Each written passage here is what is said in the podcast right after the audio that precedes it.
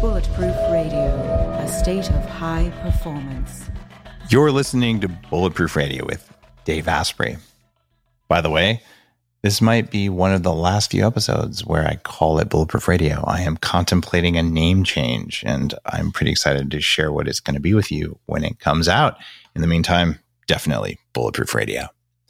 Today, we have a live studio audience, actually, one of the biggest ones we've ever had coming in from the Upgrade Collective, which is my membership and mentorship group.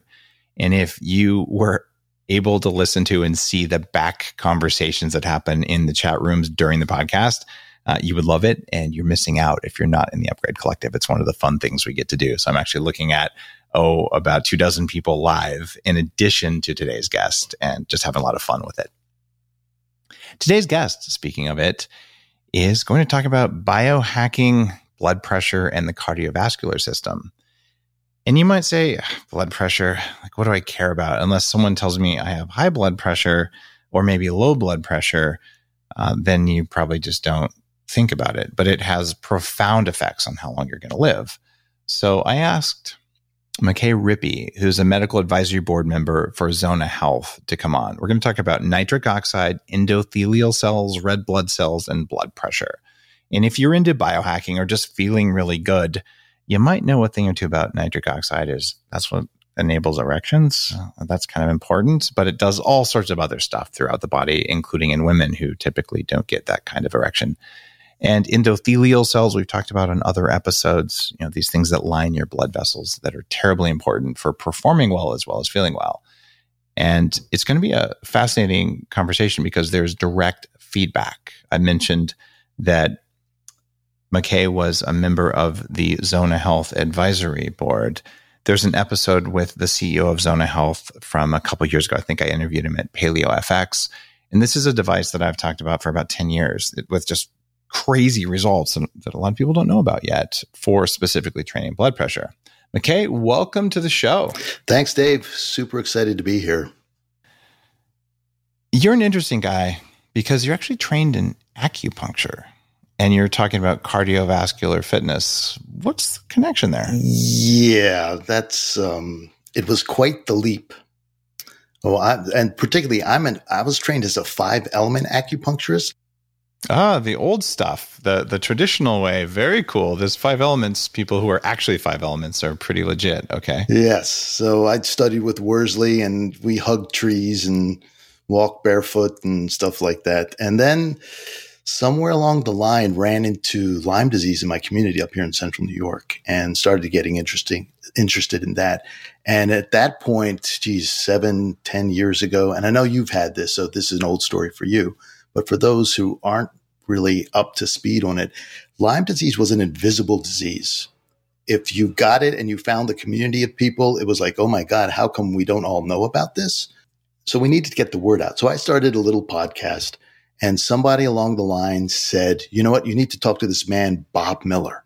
So Bob Miller's this funny, functional naturopath in Pennsylvania. And he started hacking into 23andMe data and correlating it with what he saw with his clients. So he started looking at genetics and how that influenced people's health, right? Way outside the box. He's not a geneticist. He's he's an electrical engineer that got sick, got interested in functional medicine, you know, that type of story. So I interviewed him and he was the first person I had spoken to in my almost 30 years as an acupuncturist who talked about nutrition in terms of systems, not take this for that, that's why Five Elements is so cool. Exactly. Systems biology. Yes. Biohackers who are listening, we we know that that's so important, right? So that that got my attention. So I started looking into biochemistry from a systems point of view. So I'm not a biochemist. I'm not a PhD. I'm not a doctor. I'm just somebody who's really, really interested. And the literature, one of the wonderful things about the net, as you know, the literature's out there now. You can read for yourself. And if you go in there with an open mind like you have, like your listeners have, you can learn all kinds of stuff that are off the beaten path. You know, we can save stories about that for later, but th- so that's how I got into it through the back door just by accident. And then I ended up, I heard Mark Young, who's the CEO of Zona, speak on your podcast, the one you reference. I was like, wow, right. this is really cool. So I reached out to Mark. we formed a friendship, and now we collaborate together. We should explain what what Zona is, uh, because for for this conversation to make sense, there are people who've been looking at blood pressure uh, for a long time. It, it's something that affects kidney function. It affects all kinds of cardiovascular outcomes. You guys who've read my books about anti-aging know, oh, gee, not getting cardiovascular disease would be a first step, uh, you know, the not dying part of living a long time. Cardiovascular disease is something that kills more people every single year than even our most popular uh, viruses. Uh, and it's something that is treatable. And if we were to take a tiny fraction of the $8 trillion we spent on the current thing and put it towards cardiovascular disease, maybe with some of the kind of tech you'll learn about today, we could move the death rate and the suffering rate for people in a very meaningful way. And that's a systems thinking, like how do you do the greater good for the least amount of money? But so what is the Zona thing? It's a little thing that you squeeze that provides feedback to your blood pressure system. So you suddenly get conscious control and you train your body to change your blood pressure. And it's a feedback device. And it's not something you get from sticking needles in you with acupuncture, although that can help with blood pressure. It's not something you get from just paying attention. It's something you get from getting a signal that is invisible otherwise. So that that's a what we're talking about here is, is a relatively simple technology, but with computers and feedback and all that kind of stuff. And magic happens. You couldn't do this 30 years ago because the tech couldn't exist, but now it does. Good description, bad description?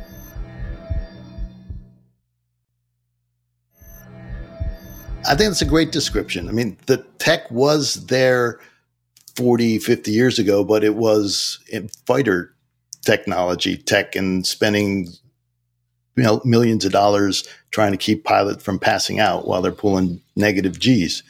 So you couldn't you couldn't have that, right?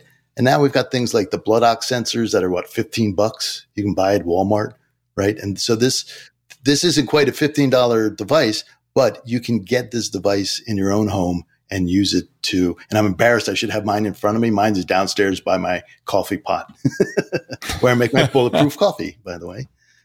I should probably. I think I have mine on the shelf. anyway, there. so I can't show people. Mark's going to kill me, but sorry, Mark. Uh, and I mean, it it's it looks like a joystick from a fighter airplane with a little digital screen on top. And most people are listening to this anyway. Uh, and the idea here is that okay, we could say I'm going to look at your salt consumption. By the way, current recommendations for salt are so low that they're increasing your risk of heart attack, and that is quantifiable. So you could say, let's look at that. We're going to look at ways to change kidney function. So some way to modulate your blood pressure using usually drugs, or they're going to tell you to you know, restrict the salt and exercise a, a whole bunch and, and, all sorts of things that are kind of systems based. But the approach from Zona is, uh, what if we just looked at the output of the system without knowing why it's going to go up or down? And we look at, is it high or is it low? What can we do to change it? And it turns out that that one observation that, hmm, when fighter pilots need to control their blood pressure when they're about to pass out, they squeeze really hard. Oh, does squeezing change blood pressure? So, what would happen if we could play with it? And I actually don't know. I don't remember, or I didn't ask Mark, uh, like who had that genius idea to say, oh, if that works, let's see what happens for blood pressure in people who have it too high. Do you know? his name? No and it's not in my notes. He's he was a physician working with that. I could look at it. It's on zona's website. Yeah that's true. It, it is it, it was a while ago but it's that kind of thinking oh it, we don't it's a black box. We don't know what's going on in there. We just know if you do this this works. He played around with it did all kinds of experiments the, what really got his attention there were a couple of the fighter pilots in the study who had mildly elevated blood pressure and for a fighter pilot that grounds you like you're done with the blood pressure. So what they found during the study was their blood pressure normalized. And that's really what got this physician's attention and uh, the impetus for him to go on and study what this grip was doing. Submaximal hand grip. If you look through the literature, that's the official name for what Zona does.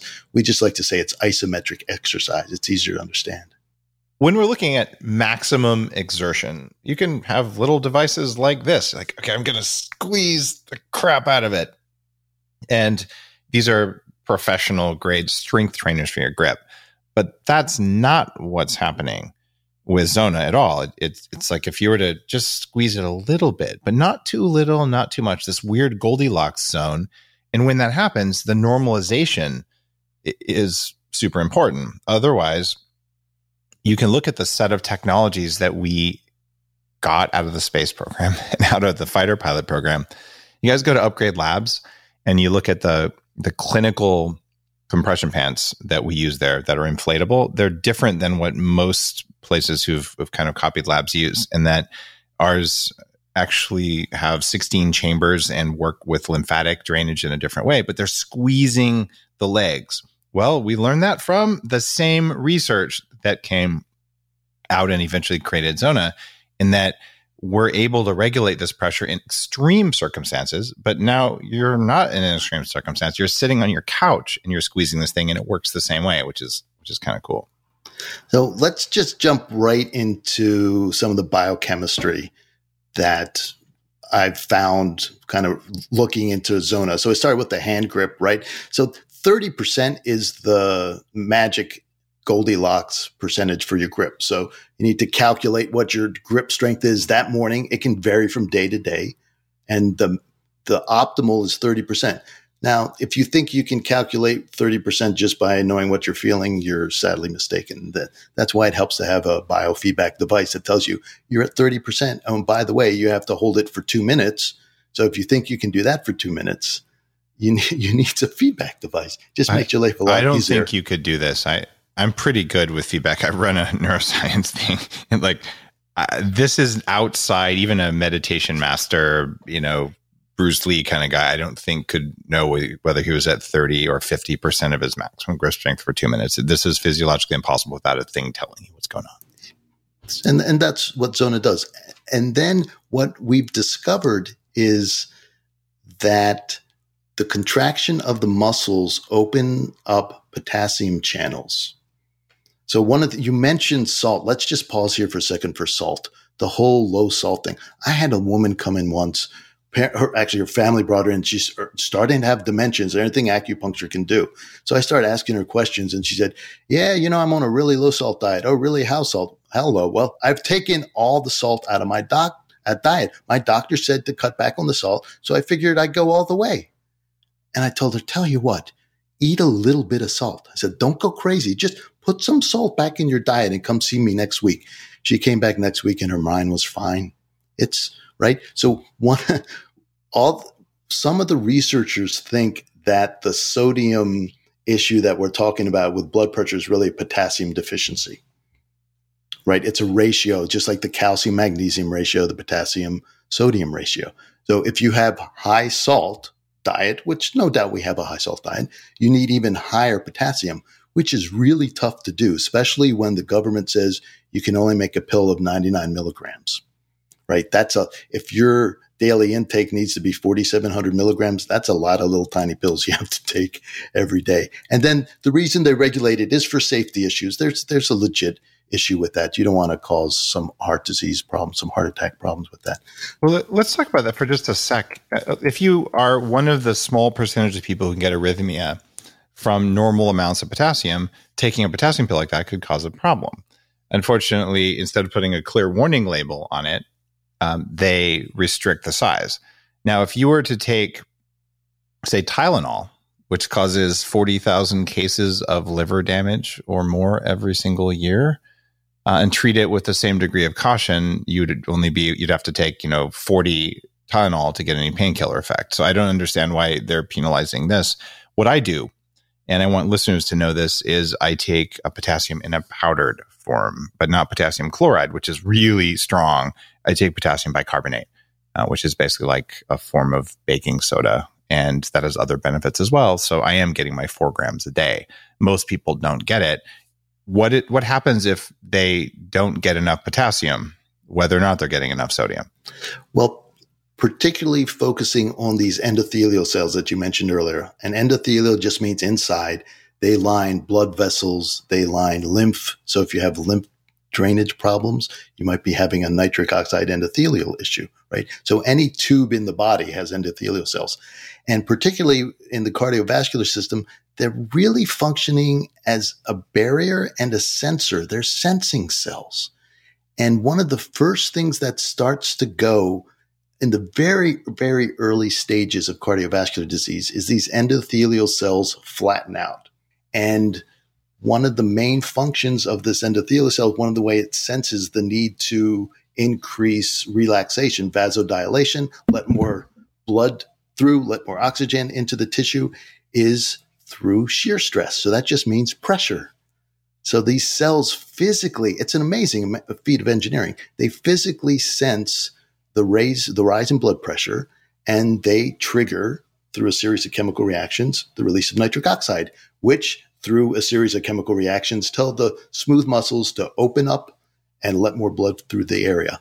If these endothelial cells have shrunk down because of a lack of potassium, they can't not sense the rise in blood pressure and the demand. So you end up with mild hypoxia in the beginning that gets worse and worse and worse. Wow. It's one of the reasons I eat a lot of butter because it lubricates my endothelial cells so they'll be safe. Potassium replumps up. no, I'm not. I don't mean to go on there. I just wanted to go back to the potassium. potassium is the thing. It's not the butter. Yeah. Uh, but that that's an old meme. Um, oh, is it? Uh, people always, you know, I eat butter all the fats. time. I know. I eat butter like, all the time. Yeah. So you don't have to worry about the butter, but butter isn't going to fix that problem. It's a mineral issue and it's a potassium issue. Um, but there are still people who say, oh, I got the memo. Salt is important for life and resilience and stress management, but I don't want to be low on potassium. So I'm going to supplement my potassium. Now I've got enough sodium. I've got enough potassium. By the way, for me, it's about six grams, sometimes eight grams if I'm working out or doing something more strenuous of, of salt. I use Himalayan salt or Redmond salt. Um, but that's what it takes for me to have enough blood pressure that I don't get brain fog. Right. This this is not abnormal. So four or five grams of salt. If you're not retaining water, cool. But you also need potassium to balance it out. The ratio of the two matters. But even if you're doing that and you have high blood pressure, right? There are some things diseases of aging, vascular disease, calcium plaques, chronic stress, prediabetes, which like 60% of people have, but probably not 60% of the upgrade collective. You could have kidney disease, you could have toxins, all these things do it. You could just have a really mean mother in law, right? So, despite no matter the cause, if you're doing a biofeedback based training like Zona, does it work the same for all of those?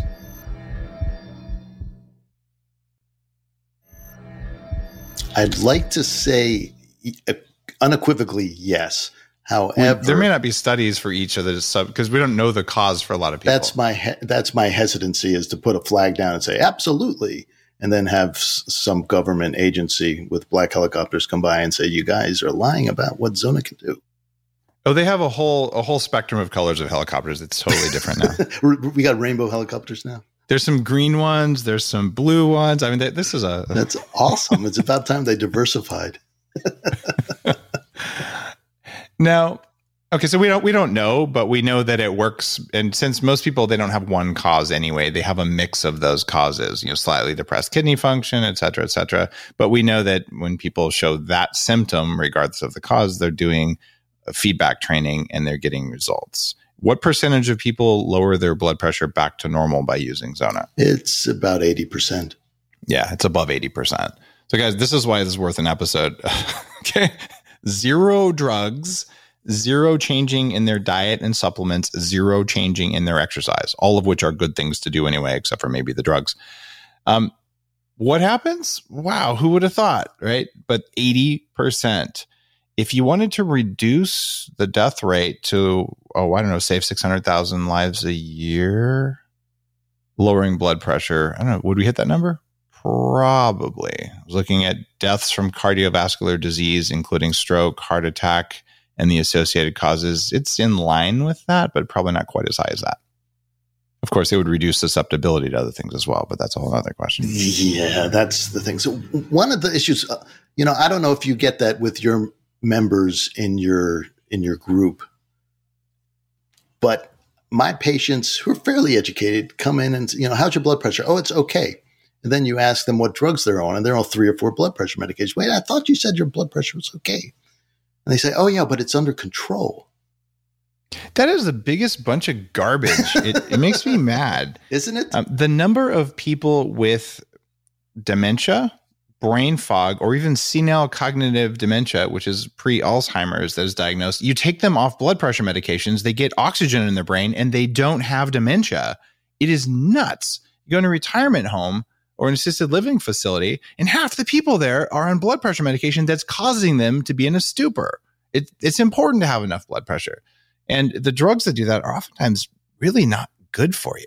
And you don't want to go there. You do want to go there if you can't go to another way because you'll destroy your kidneys if you don't. But maybe the other way would be like, hey, I'm going to train my body by doing eight minutes a day of squeezing little things while I do something else. It's pretty. That's crazy talk, Dave. Crazy talk yeah, I don't know. Maybe maybe I should uh, I should retire as a biohacker and uh, go to work for CNN. Yeah. Um, Cheers. There's a question here from one of our Upgrade Collective members about if you're normotensive, in other words, you have normal blood pressure, or maybe slightly low, is it useful? First of all, one of the things we found that was interesting was the Zona device. When we didn't expect this, normalizes blood pressure. So if things are a little bit low, it can help raise it into a more functional range. Now, again, we can't say that officially, but that's something that we have noticed anecdotally from people's reports. You're allowed to talk about clinical results and just you have to put the asterisk in there. And and it's funny, there is no law or even rational way of thinking that says only double blind clinical trials um, are valid. There's seven forms of evidence, and observation in the clinic is actually oftentimes the most useful and that is where most medicine was founded where chinese medicine ayurveda a few few things that are proven to work right? So just for listeners that that's important. Um, but you're saying it does raise blood pressure if you have low blood pressure. I didn't find that. So i have low blood pressure. I probably have a genetic thing. I've had low blood pressure my whole life. And you could say oh lucky you. No low blood pressure is worse than high blood pressure if you don't want to pass out a lot and you want to have a brain that can focus. Uh, so um, I've I know how to keep my blood pressure high. Uh, that includes eating enough salt on my food. But when I did the Zona for a while to see if I could raise it, I didn't notice a difference in it. Um, but it could be because of the cause of mine being genetic versus epigenetic or lifestyle, right? I would think so. I I would think if we could dive in and look at your endothelial cells, that they're functioning pretty well, and there wasn't a whole lot of gain there to recover from. So that's that's what I would say.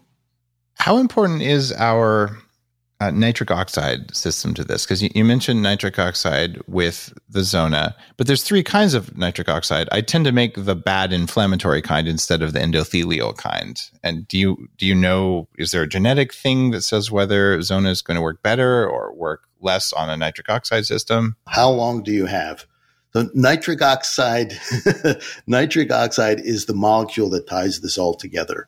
And it's an amazing molecule in that it's dose dependent.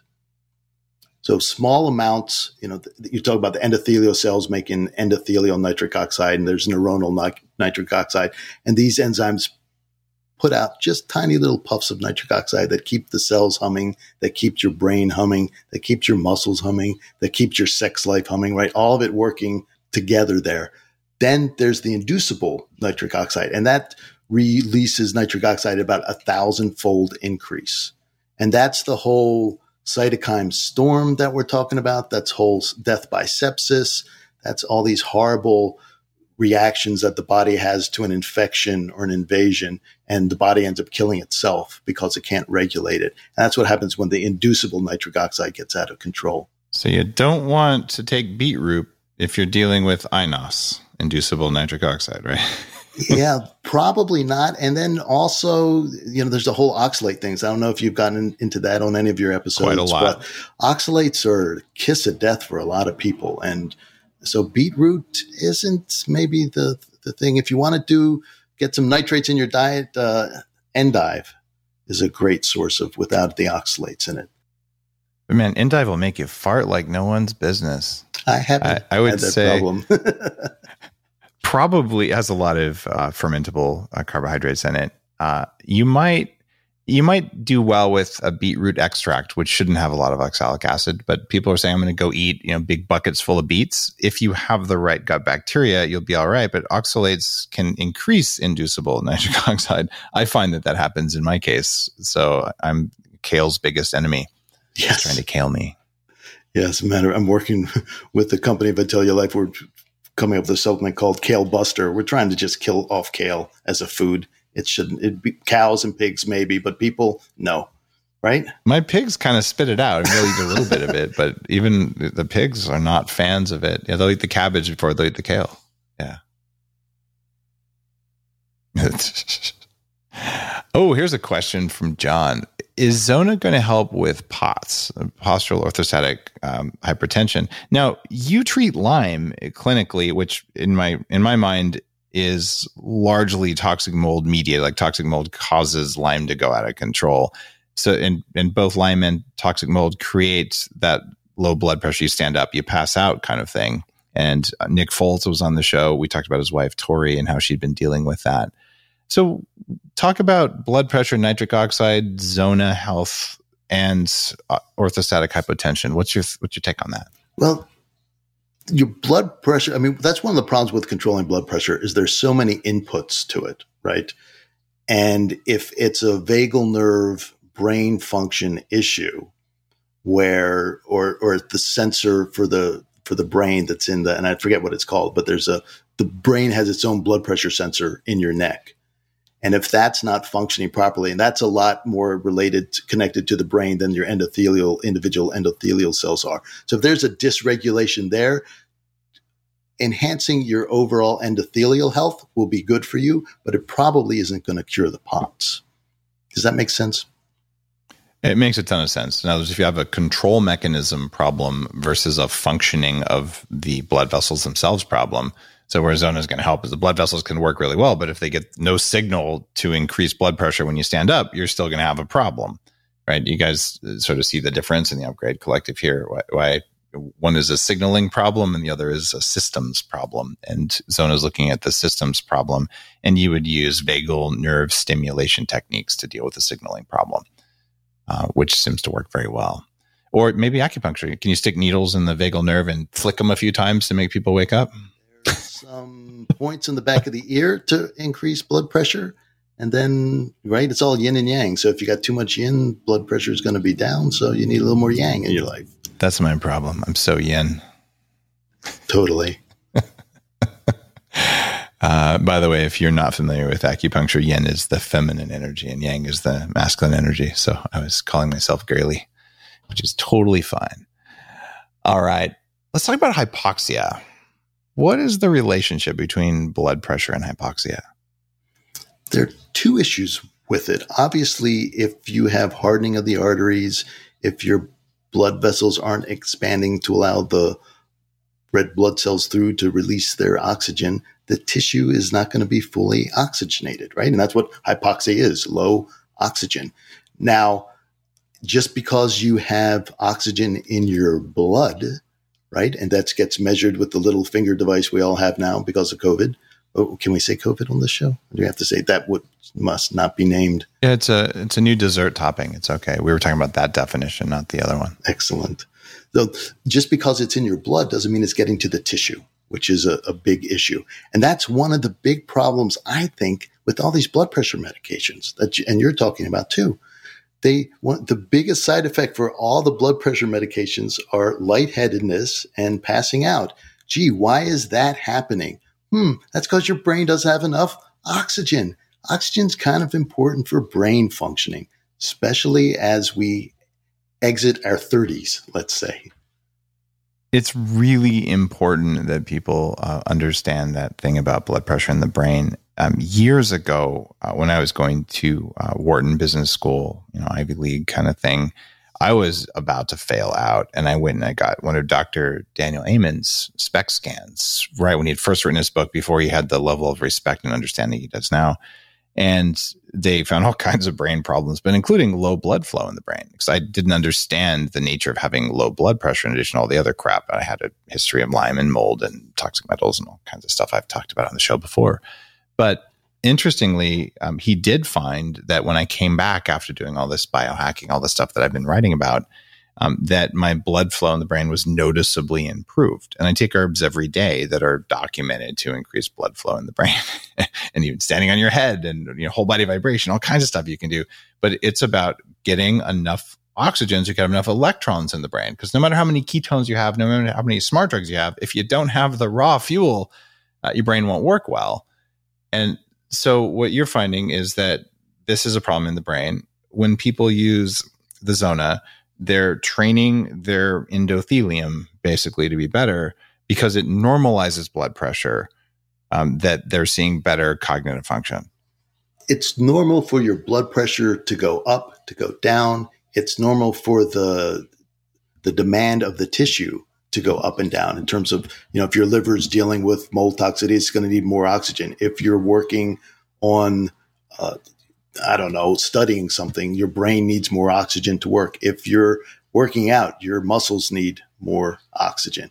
So your body needs to be able to adapt, right? It's a, it's designed as an adaptive system and the main signal for that adaptation in terms of getting oxygen and other nutrients, right? In talking about the ketones, the other nutrients to the individual cells, and then the toxins back out again are these endothelial cells. And they're the they're the sensors that open and close the valves, your blood vessels that control how much you know, you don't want too much oxygen, right? That causes too much oxidative stress. And you don't want too little because then your mitochondria aren't getting enough oxygen and then they start creating all kinds of reactive oxygen species. So you actually start this, that's the start of a lot of the disease process, but it happens so subtly, so slowly over so much period of time. That's why something like the zona is so important. It, like, you don't need it now. Is it like now's the time? When, when do you start exercising, right? When do you start using your brain? Now before you, you've, you've lost your muscle tone in your 60s or 70s and you're trying to recover it back and it's much more difficult. So now's the time to start exercising, quote unquote, your endothelial cells so that they continue to function well as you increase your age. So not, you're not only living longer, but you're living well as well. This is a, a new question that just occurred to me, but when you look at high impact exercise, which is not very good for you if you want to live to at least 180 like I do, because you won't have all of your joints if you do this for 100 plus years. Um, but is that high impact is one of the benefits, and there are some benefits for high impact exercise in addition to bone density from piezoelectric effects on the bone matrix. What about blood vessels? Is, does, is it actually creating a surge every time you, you know, every time you land on the trampoline or every time you, you hit the ground hard? Is it probably doing something beneficial to the endothelium? I bet it is. I have not seen those studies. That's a fascinating question. Heat, right? Heat shock proteins affect this. Uh, obviously, the shear stress we are talking about, vibration, UVA rays all affect this. So I'm not would not be surprised if something a shock like that would be sending a signal to, hey, we need some more blood here. Uh, that is uh, that is fascinating. That's cool. Uh, I hadn't thought of that either. There's something else that I don't think I've ever talked about it on the show, but it's something that I really experienced when I was living with uh, with mold and recovering from it. And it's exercise intolerance. Right? And people are saying, "Oh, you're just lazy." Right? And they said that to me when I was fat too. And, and I'm like, "I will sit on you right now." so what uh, what happens with exercise intolerance is you're saying, "All right, I want to exercise. Like I'll, I'll go for a hike." Right? Or I'll, you know, go lift weights or something. But then you feel like crap for like four or five days. Like you can't even get out of bed. You're so tired. And it, it's not about weakness. Um, it's just like, like you do it, it's reliable and repeatable that you know you're going to feel that way. So of course, like, why would you exercise? Some of the people in the upgrade collective are like, oh yeah, I know about that. Um, and there was a time when I'm like, I'm just going to do it anyway. And eventually I probably got out of the mold and just kind of pushed through, but it was miserable. And I'm surprised I kept my job. I mean, I don't even know how I, how I could focus on anything. What is going on when you have exercise intolerance and what is the role of blood pressure in it? What if there was a way to level up your energy, get rid of stress, and take more control of your body? Welcome to Quantum Upgrade. This is a new technology that taps into quantum energy to help you feel amazing. Quantum Upgrade has a lot of different products that help protect you from EMF and help activate your body's natural healing abilities. You can expect better sleep, more resilience, less stress, and better blood flow. The cool thing about Quantum Upgrade is that the products are backed by a lot of heavy duty scientific studies, and there's a new measurable upgrade. You can now use Quantum Upgrade to increase your consciousness levels between 1400 and 2200 on the Hawkins map of consciousness. If you don't know what that means, do some research because it's impressive, it's fun to learn about, and it's something that I've come to understand. Ready to try Quantum Upgrade? Visit quantumupgrade.io slash Dave for a seven day free trial. Normally, when we think of exercise intolerance, uh, unfortunately, like you, you mentioned, a lot of it is, oh, you're just lazy, right? It's you've lost your willpower, you become a weak person, which is just utter BS. Just it just it's beyond it's physiological problem. It's not a mental problem. It's not a uh, a willpower problem. It's a physiological problem. And a lot of time in the functional medicine community, we talk about adrenal fatigue. Oh, you don't have enough adrenaline, and we just need to goose you a little bit. But as you know, when you're in that state, you can get an adrenaline surge and get something done. And then with the people with chronic fatigue and you know few spoons, they call them spoons, have to give is you pay for it for the next what day, two days, three days, a week. So it's it's not simply the adrenaline surge because if that were the case, yeah, you'd just be sleepy for a couple hours, then you'd be kind of back to whatever normal was. There's some researchers who are thinking that one of the things going on, maybe the thing going on, is again hypoxia. We're back to that word again. That your tissues aren't getting enough energy, and as a result, your body's shutting down to protect them.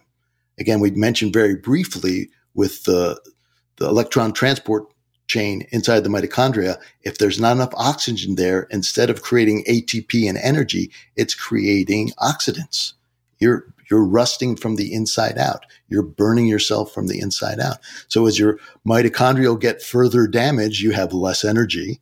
As you have less energy, you have less energy to do things. And it's just this downward cycle into despair. A lot of people lot, especially with Lyme disease, talk about the, you know, just at some point I can't go on anymore like this. I just want my life back. It's, it's brutal. And that's where the proper blood pressure, that's where the proper blood flow, that's where the proper endothelial function comes in. That's where nitric oxide comes in to open up these blood vessels to send those signals out.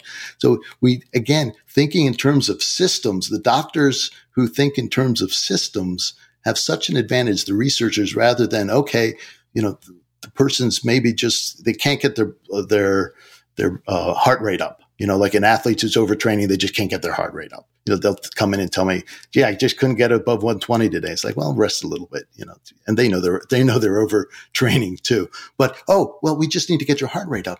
Maybe it's the tissues, right? The end the sucking of the oxygen into the tissues that the issue is here. Again, and then we follow that all the way back. We've got the, the oxygen, the platelets themselves, you think about a platelet has to squeeze through a microtubule, right, to get to where it needs to go. It has to deform. So these platelets, the red blood, sorry, red blood cells, I mean, red blood cells, not platelets, are releasing nitric oxide to help expand that little tiny blood vessel that they're trying to squeeze through. So this nitric oxide is the whole thing. And as long as there's a vessel, there are endothelial cells there they're endothelial cells and they get that signal. And if they're not properly functioning, they don't expand. So that red blood cell can't make that last, you know, the eight, 8%, 0.8%, whatever the, of the journey is to release the oxygen where it needs to go. And so you get this hypoxic tissue that starts to build up. And as you know, I'm sure I've heard this on your podcast a hundred times, if not a thousand times about the source of cancer and hypoxia. And as, as, you know, as opposed to, you know, well, it's a genetic mutation. Well, why did the genes mutate? Well, because the cells were starving from oxygen. So you're either to, you're either to get heart disease if you don't have proper blood flow and oxygenation. You're either to get heart disease or you're to get cancer. Case closed. Those are the, you know, unless you get run over by a bus, right? And that's just don't play in the street. The, the idea of pseudohypoxia is really interesting. We were talking about that on this week's Upgrade Collective call uh, right before this. And pseudohypoxia is when you have enough blood oxygen, but your tissues are hypoxic. And so you technically, you know, in a hospital with the thing on your finger, they're looking, oh, your SpO2 is normal. It can't be that. Like, I wonder why you're going into sepsis. and then if you're still coherent and you're the patient, you say, I wonder why you haven't seen all the studies on PubMed talking about how almost any mitochondrial stimulating natural compound, all of them, whether they're herbal or nutritional or amino acid, all of them show efficacy against sepsis. And you wonder why guys like Paul Allen die of sepsis from bad care. Because doctors know that the more successful and more public you are, the less they can do what works and the more they have to follow the standard of care so they don't get sued by your billionaire relatives. So, moral of the story is have good friends as doctors if you're famous. Sad but true. Sad but true. So we we know that fixing mitochondria fixes sepsis and that pseudohypoxia is a problem. How many people do you think get pseudohypoxia when they eat kale? All of them. All of them because of the oxalic acid connection, right? Uh, probably, yeah. I mean, that's. I, I, will tell you, I eat kale, I eat raw spinach, other high oxalic acid foods, even an overdose of blueberries, which are in season right now here in BC, which is relatively high in oxalic acid, even though they're good for your brain. Uh, man, I get, I get the. For me, it's always been along my spine, like the muscles there, the erector spinae. They will cramp up when I get too much oxalic acid. It's a very clear indicator for me. Uh, and if I eat a you know three or four cooked beets, like it's game over. I'm going to be in pain. And some people handle it better. There's a gut bacteria connection. There's probably some genetic stuff. There's some sulfation things. But if I was to go back and say, all right, I'm going to train my endothelium to be more resilient, is that really going to help me with that problem, or is that independent because it's just pseudohypoxia caused by chemicals? Don't don't expose yourself to the chemicals, even if your endothelium works. Yeah, I think at some point, one of my friends, uh, Emily Givler, likes to say we live in a toxic soup of a planet. So at some point, we're uh, we're overwhelmed. We're we're swimming uphill, upstream through this toxic soup. So the less we expose ourselves, the better. And the better our system is, the better it can respond to damages and stress. The better we'll be able to deal with that. Now, and you got to remember, like, oxalates are binding with minerals. So are you mineral, right? Are they depleting magnesium from you? Is it the actual tiny little evil shards that they form? crystallizing in your spine there. So, you know, it, like what exactly is going on with the oxalates? There's so much that can happen. So it, who knows? But in order to heal from it, you definitely need to be able to get the blood flow moving through that area. And if it doesn't respond properly, it's not going to happen. That's one of the problems with injuries, right? You, you know, the, talk about with Lyme disease. Lyme disease finds your old injuries, and whenever we have damage there, that's a that's going to be a potentially hypoxic area just because of how things remodel. And the body does its best to make new blood vessels, but the ones you were born with are the best ones. Um, that is, I, I, don't know, is that really true? I mean, I, have seen, uh, even going back, like Julian Whitaker, one of the very old and the first guys to say, uh, guys, even with heart attacks, you can grow new blood vessels um, around uh, any clog, anytime there's new tissue, we're always worried about growing new blood vessels because, oh, cancer might use it, even though it seems like that's part of our repair. Are those new blood vessels inherently weaker than the original ones? They're not inherently weaker. They're just not going to be as efficient and they're taking the slow road around. So, like around here, we've got the throughway, right? When the throughway backs up, you can take old Route 5 to get to Syracuse, but it's going to take longer. You got to go through Chittenango and, you know, all the other little towns. So that's all. So yeah, I mean, that, that keeps a lot of people alive. And again, that's part of the nitric oxide signal. If you don't have enough nitric oxide signaling from endothelial dysfunction, the body's not going to get the signal. It's not only do we need to open up, if then the body fails to open up the blood vessels, it's, it's the next step is, oh, we better grow some new blood vessels. So they're both come out of the same signaling pathway, I would argue. Okay that makes some sense. I'm thinking about maybe I ought to I ought to use my Zona um, because I noticed it didn't raise my blood pressure. I don't have high blood pressure. Um, it's one of those things where like, this is really cool, but, but it's it's the tool for what I don't have. But you're inspiring me to wake up the lining, especially with increased potassium intake. So, should you take a handful of potassium if you're not sensitive to it and it's not going to cause cardiac problems before you do a zona thing. And when I say doing it, it's like eight minutes of looking at a little thing and squeezing. It's not particularly difficult. I don't know what the timing is on the absorption of potassium into your bloodstream. And I would argue here, there's, there's two things going on. You, your body is not going to let your serum potassium levels stay high for too long. It's going to normalize those really quickly, right? That's what your kidneys are doing. That's what the rest of your cells are doing. It's going to respond. So that's one reason why I think Zonas works like this. And also it's the phenomenon where you do it the first day. Is my blood pressure lower? No. Second day? No.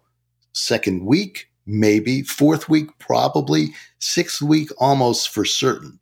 So what happens is we finally get to the tipping point where there's been enough flooding of potassium, short-term flooding of potassium in the body, reconditioning the endothelial cells that they finally reach a point where they can begin functioning again. So I think taking a supplement of high dose potassium is probably a good idea and may have a similar effect to what the Zona is doing. But again, it's, it's very short lived. So doing the Zona would give a, an additional boost where you don't have to take in additional potassium because at some point you don't need any more potassium, right? Again, you're talking about the danger of it or you're just going to pee it out. So the Zona is a way to use what you have already have on board and get this spike of potassium, get the endothelial cells working again, raised. There's a great study that actually just that has microscopic pictures of the endothelial cells that shows them shows them flat and then after potassium pumped plumped up. It's so cool.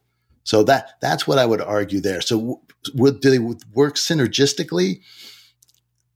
I probably, right? But the timing of it would be, you know, how do you time that so that they both hit the cells at the same time? I don't know. I, I think when once you open the potassium channels in the muscles using the zona, as long as you have potassium sufficiency, or if you take it before, during, or after, my guess is they'll be open for a little while, and it would it would probably it'd probably work pretty well. You're talking about those pictures of um, of the zona or of the endothelium. You guys presented, or not you guys? You're not. You don't work for Zona, but you just use it in your practice. Um, Zona, or you're on their advisory board.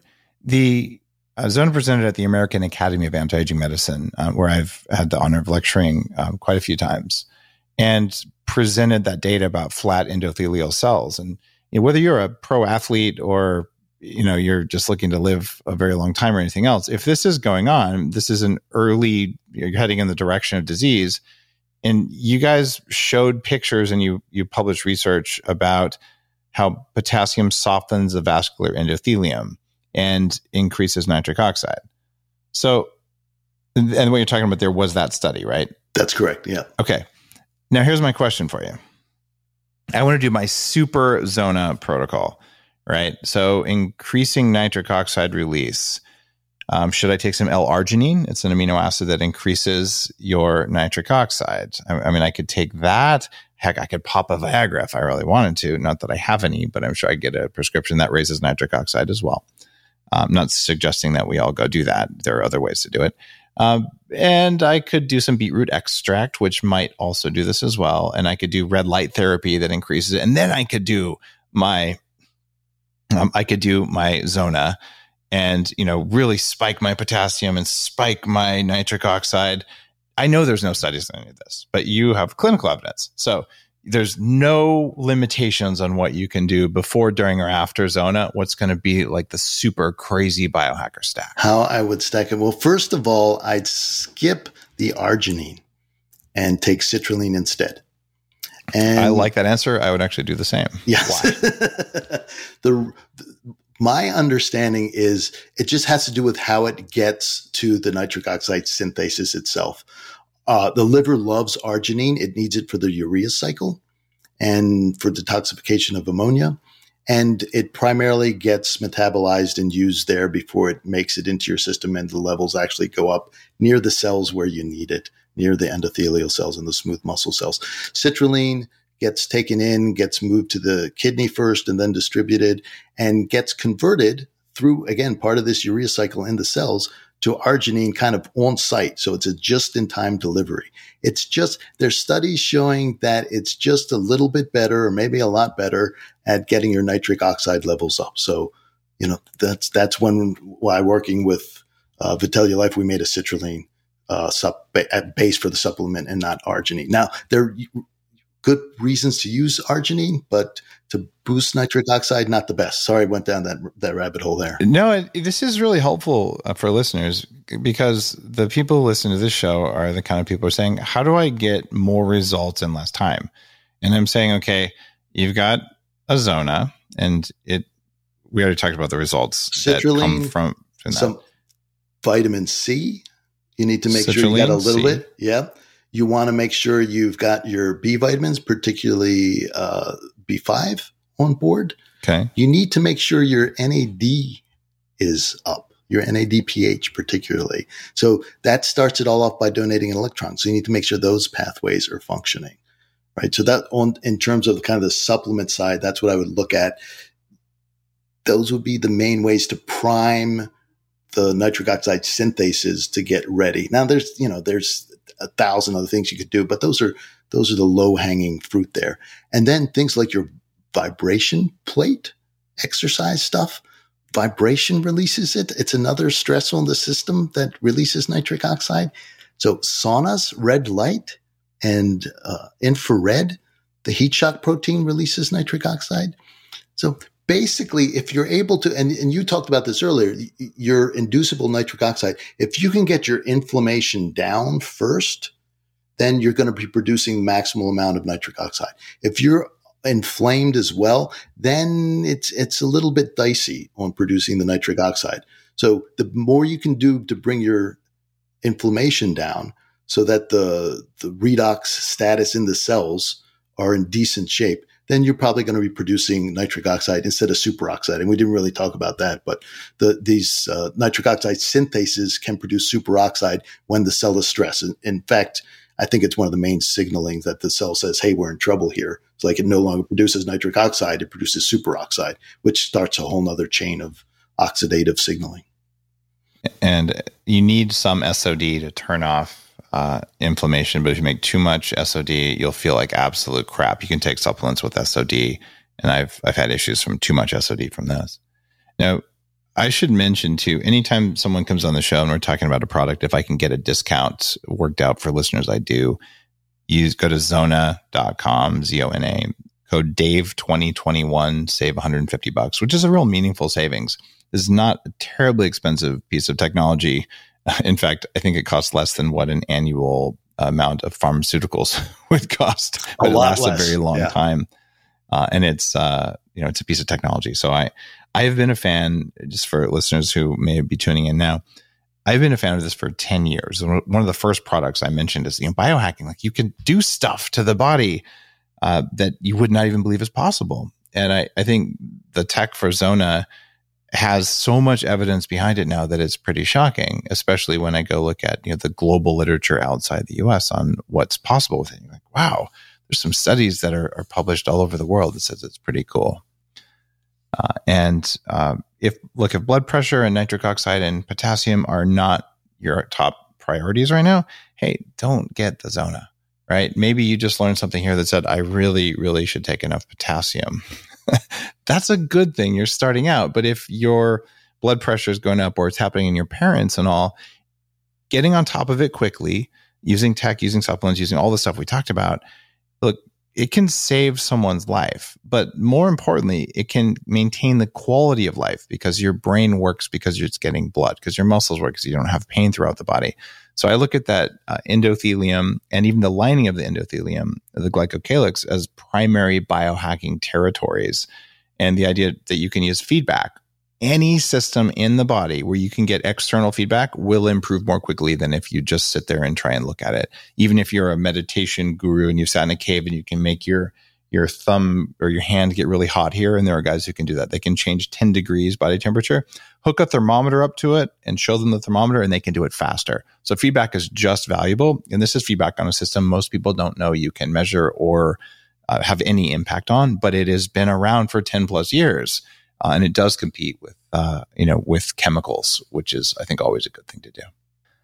All right. Would you be up for a question or two from the Upgrade Collective members? Would love to. All right. John's got his hand up, but I can't tell if that's because he wanted to ask a question or he just left his hand up. John, since your hand is up, what do you have to say? Um, actually, the question was really about the pots because uh, I got a couple of um, uh, daughters that both get the lightheadedness, and we give them salt. They keep salt with them so that they can, you know, not stop doing their activities, and that raises their blood pressure just enough to eliminate the problem. And when I heard you talking about how you could learn to control blood pressure with this, I thought, well, maybe that would work. but I wrote you the, the question in a text and you really already you really already screened that question. So I don't and the POTS is actually originated from Lyme. It's not it's really Lyme related. The doctor told us it's not actually POTS. right, because it's from Lyme. It's not really POTS. Yeah, thank, thank you very much. well, much. she said it is, but that most people would treat the POTS and not treat the Lyme. She said if we treat the Lyme and just do the salt um, for the POTS, that the pot system, symptoms would improve. And, and so that's how we approached it, you know. How, how are they doing with their Lyme treatment overall? Like, are they winning? No, no. Um, I'd say I'd say they've improved quite a bit, but there's a lot of ups and downs for both of them. Yeah. So then I'd, I'd even turn this over to Dave and his experience. But you know, the, the I agree with the doctor in this case. I mean, you, you obviously need some hacks to get the blood pressure up immediately. I don't know if zone is the right tool to do that. There's a money back guarantee. You can try it. It can work. You only need one of them for both your daughters. So they can try it. If it doesn't work, send it back. And we'd love to hear the results from it.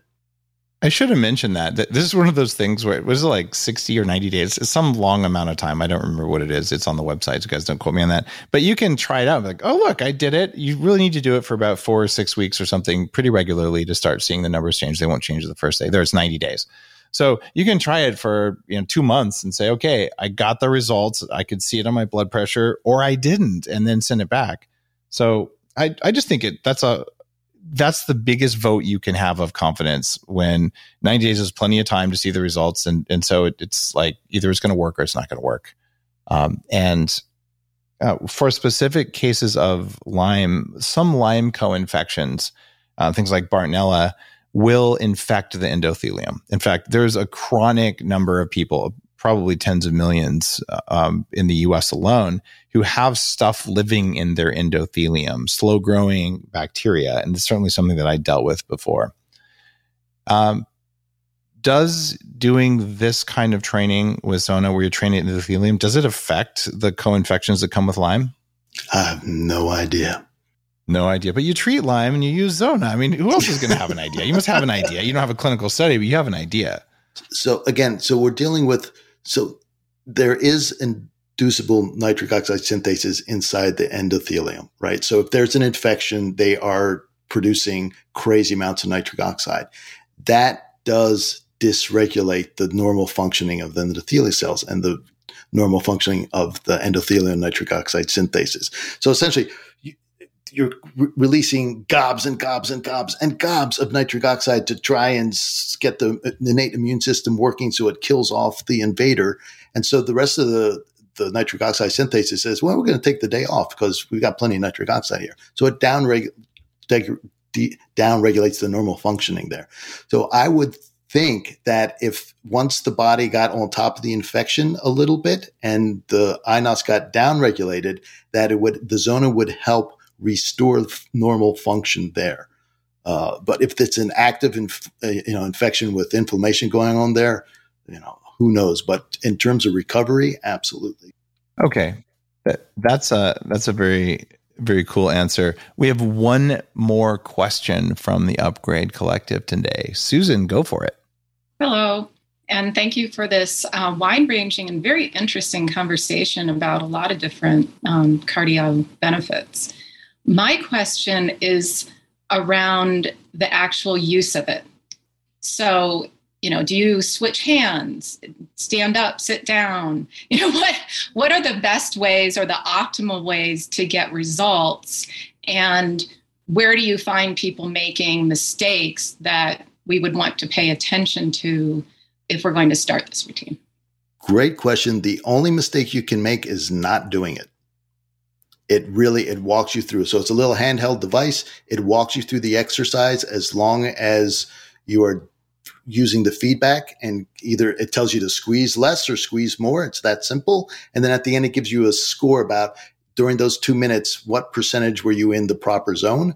And as long as you're above 70% for the two for the entire exercise you're okay. So there's really you can't mess this one up this is as simple as it gets You know, you just have to get started and squeeze, and it takes about takes about eleven minutes, I think, total, because there's a pause, one minute pause in between. You go back and forth two times, but it's it's as simple as you can get. You cannot literally cannot mess it up. Doesn't matter if you've got the the grip strength of Dave Asprey, or you know you've got uh, carpal tunnel, can't squeeze very hard. It's all calibrated to what you're able to do. So you don't have to be the Hulk and to do, make this work either. It's not about how hard you can squeeze. It's, that's not it. It's about the maintenance of the, the tension and the muscles to open up those potassium channels. The biggest mistake that I made uh, learning to use the Zona is it's really only two two minute sessions per hand. So two in the right hand, two in the left hand. Um, and during those two minute sessions, you kind of have to watch it and pay attention. So if I'm saying, oh, I'm going to watch Netflix and do this, it, it doesn't work. So the mistake was not paying attention. Uh, but if you pay a small amount of attention, it's just either say squeeze less or squeeze more, but it changes rapidly because you think you're squeezing the same amount, but you're not. You're you're fluctuating all over the place. Just like when we tell you to stand still, you're actually wobbling in a circle. You just can't tell, and your grip is doing the same thing. You're just becoming better at that fine grained control. So it does require attention. So that means for eight minutes you can't watch Netflix or do Instagram. But okay, I think most people can handle that. And guys, code Dave 2021 at zona.com saves you 150 bucks.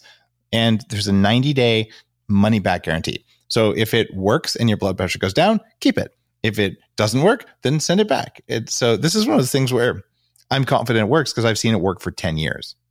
On that note, we've had a couple questions from the Upgrade Collective. We learned a lot about nitric oxide, potassium, the endothelium versus the glycocalyx, and a bunch of other things that you might do alongside the zona, like citrulline, which is an amino acid that is, I think, better for you than arginine. And on that note, thank you so much, Mackay, for coming in and sharing your knowledge of how you're using this, how you're seeing it work clinically.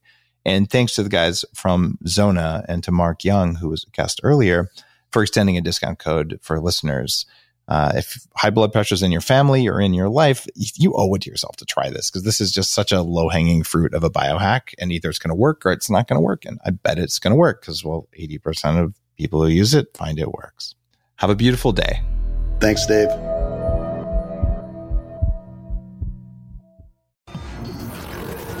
The Human Upgrade, formerly Bulletproof Radio, was created and is hosted by Dave Asprey. The information contained in this podcast is provided for informational purposes only and is not intended for the purposes of diagnosing, treating, curing, or preventing any disease. Before using any products referenced on the podcast, consult with your healthcare provider, carefully read all labels, and heed all directions and cautions that accompany the products. Information found or received through the podcast should not be used in place of a consultation or advice from a healthcare provider. If you suspect you have a medical problem or should you have any healthcare questions, please promptly call or see your healthcare provider. This podcast, including Dave Asprey and the producers, disclaim responsibility for any possible adverse effects from the use of information contained herein. Opinions of guests are their own, and this podcast does not endorse or accept responsibility for statements made by guests. This podcast does not make any representations or warranties about guest qualifications or credibility. This podcast may contain paid endorsements and advertisements for products or services. Individuals on this podcast may have a direct or indirect financial interest in products or services referred to herein. This podcast is owned by Bulletproof Media.